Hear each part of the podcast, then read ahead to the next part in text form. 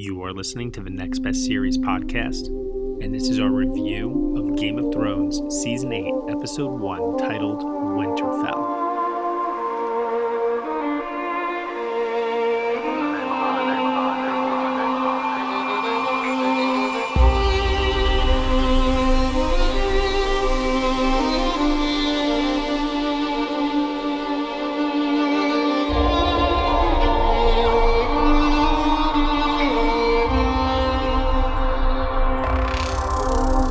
Cannot give you back your homes or restore your dead to life, but perhaps I can give you justice in the name of our king.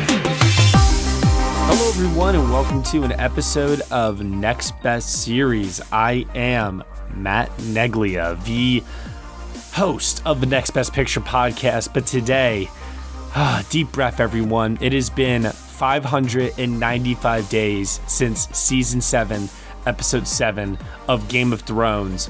Lots of things have happened since then at Next Best Picture and with Next Best Series. We have a much more expanded team, and we are going to today go over season 8, episode 1, Game of Thrones, titled Winterfell. Here to help me do it, I have, you might remember him from our last recaps, Will Mavity. Oh, wow. RIP headphones used. Also, you could probably hear them in in the background. I also have Celia Schelekewey Hey, folks. and Dan Bayer. Good evening, everybody. All right.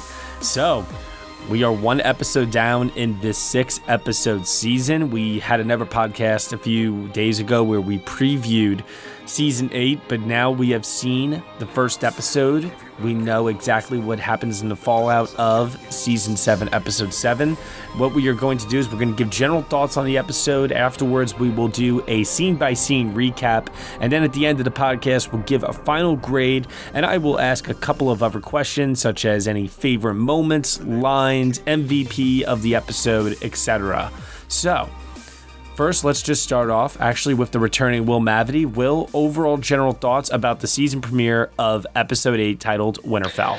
It's it's a decent premiere. You know, it it has to be slow, I guess, to put the pieces in order. Um, we'll go deeper later. I do have some qualms with this episode, but it is, you know, I've been pretty vocal about the fact that I didn't love a decent amount of season seven, and this has made me guardedly optimistic. Okay, all right.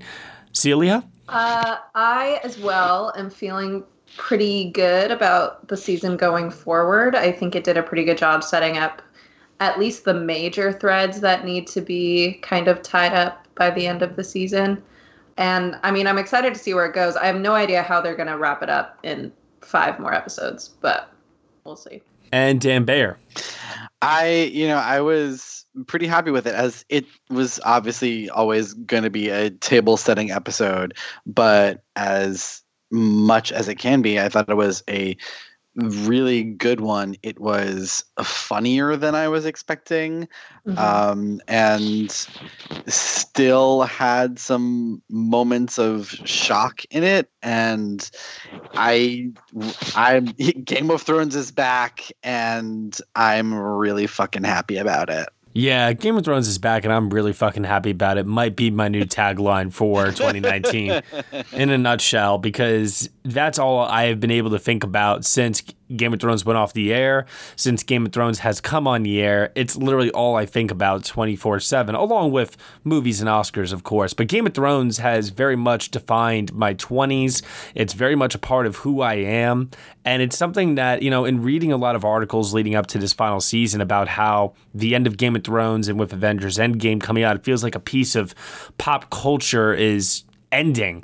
Like, Game of Thrones, for all we know, could be the last communal viewing experience for television before streaming finally takes over. And I think that there is something to be said with that, that this is the kind of show that needs to be seen on time, on the day that it airs. Otherwise, you're not in the know. You're not caught up in it like the rest of the world is. You're not enjoying that social media flare up of all these brand memes that pop up after an episode, you know? Mm-hmm. So.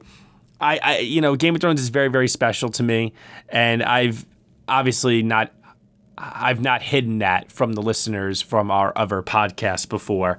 So ultimately, what did I think of this premiere?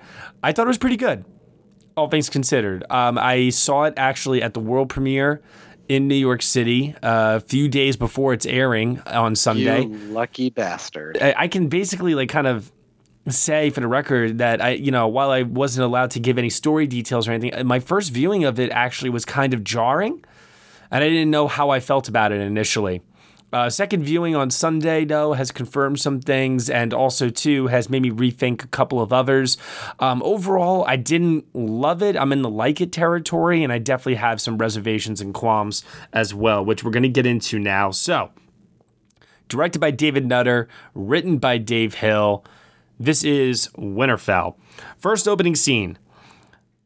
Well, actually, wait a minute. Before we get even get to the first opening scene, we have new credits. Oh we have a whole new intro. God. So, what did you all think of the new intro? Let's start there, actually. I was fucking blown away.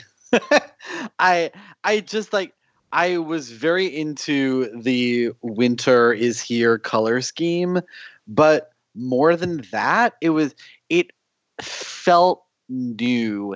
It Mhm. like everything about it, not just the color scheme, but like there were completely new visual elements to these places that we have, you know, come to really know.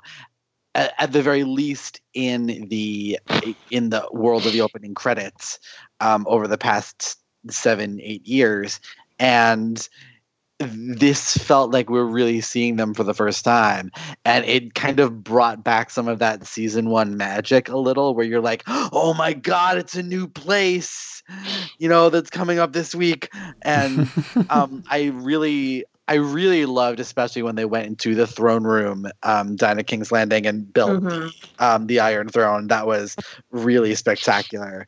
Um, I it it and more than anything else in the lead up to this episode, that is what made me excited.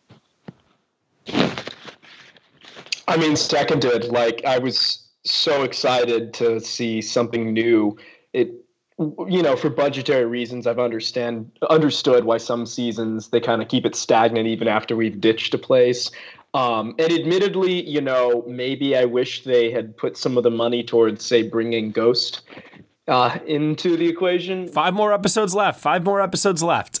Yeah, no, it was it was cool and it was refreshing. Yeah, my I, I particularly liked the army formations that they did, where you can actually see that the Night King's army is coming through the wall and going to towards Last Hearth.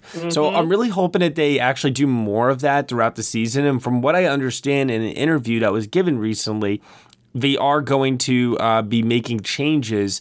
I think with each episode, maybe not, but definitely more changes are to come in terms of showing battle formations Oh, and Oh, yeah, and who knows, maybe some new locations that we're not aware of. For all we know, the swooping camera and everything else that they did could change from episode to episode. Well, I wonder if the uh, the finale will even, since we all assume it's going to be at King's Landing, probably. I wonder if the finale will just be all of King's Landing.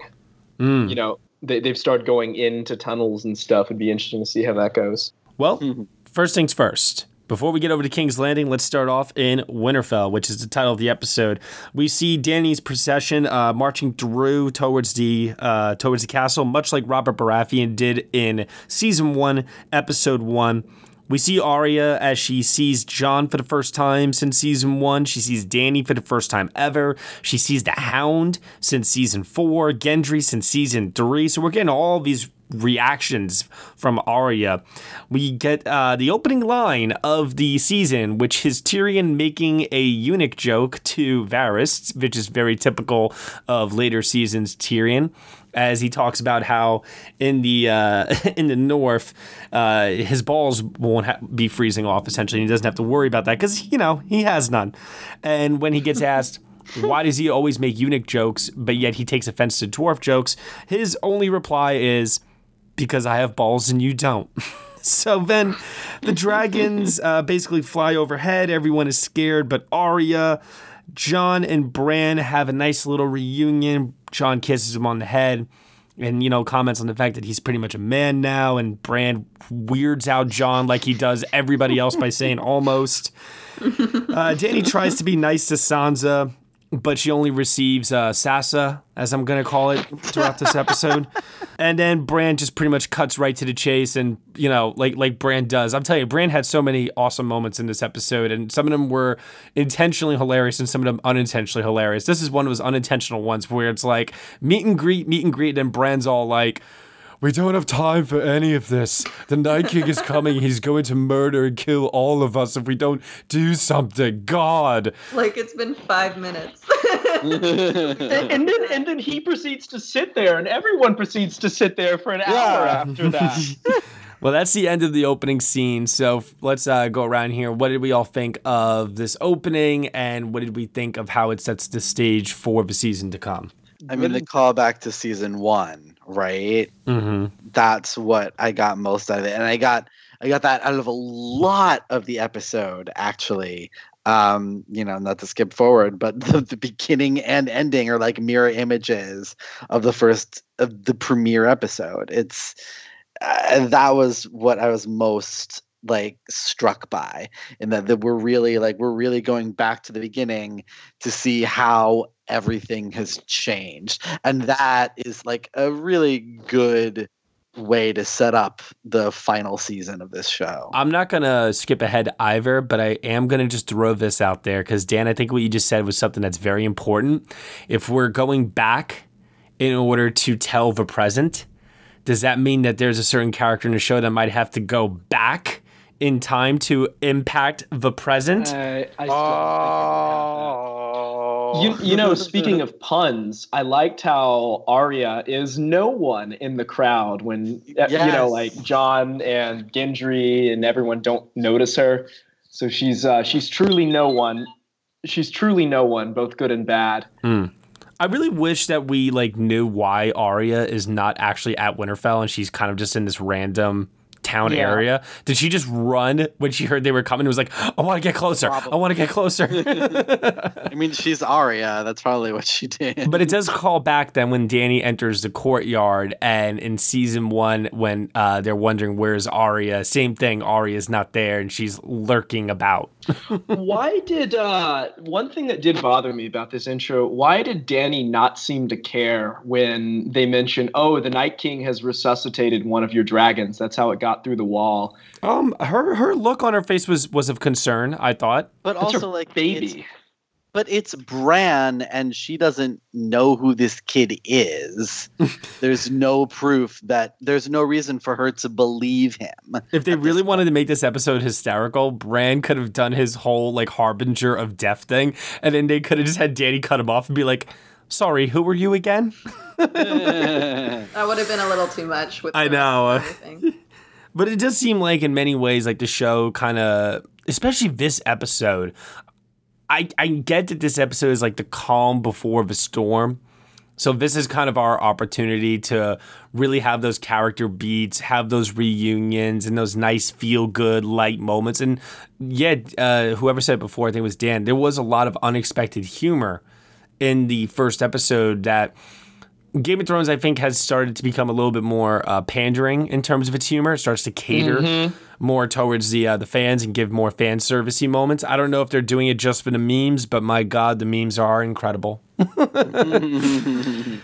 Yeah, and one of the qualms I mentioned I was going to have about this episode that we see throughout is almost every exchange is just building up to a one-liner, and and sometimes, including a reunion, we'll discuss in a few minutes. It feels like their desire to do that, especially when the joke isn't particularly funny, undercuts what should have been a really emotional moment. And that combined with the fact that they do all seem to believe that the dead are marching. So, like, it's not that they don't believe it anymore. Everybody just seems a little too easygoing and chill and lacking in any sense of urgency other than Sansa throughout this episode. And that, that does seem a little weird to me. Would we all agree with that? I mean, I Yeah. think I think Sansa's the best. I think she's the Mm. best. I will defend her, especially after like everybody kind of hating her in season six and seven. But um, she's the only one making any sense right now. Yeah, Yeah. I, I, where She I really re- where I really didn't like how she challenged Jon a lot in season seven, especially publicly in front of the Northern Lords. Here, I think with Daenerys, she's well within her right to be suspicious of this foreign ruler who is coming in with her two dragons, and quite honestly, not the best track record in terms of uh, honor, and like in the same way like Jon is. I mean, she has executed people uh, when there was an alternative solution, as we'll get into uh, a little later. So there's something to be said for uh, how Sansa perceives Daenerys uh, throughout this episode and probably throughout episodes to come. Hey everyone, sorry to interrupt, but this is a preview of our full review of Game of Thrones Season 8, Episode 1, titled Winterfell, here on the Next Best Series podcast. In order to get the full review of the episode, you will have to head on over to our Patreon page at Next Best Picture, where for $1 minimum a month, you will get this review and along with the other five episodes in Season 8 of Game of Thrones in their entirety when they are released here on nextbestpicture.com. You can subscribe to the Next Best Picture podcast on iTunes, SoundCloud, Google Play, Stitcher, TuneIn, Player FM, Acast, Castbox, and on Spotify. Be sure to leave us a review on Apple Podcasts. Let us know what you think of the show. We really appreciate any feedback and support that you can. Thank you once again for listening, as always, and we shall see you all next time. I cannot give you back your homes or restore your dead to life, but perhaps I can give you justice in the name of our king.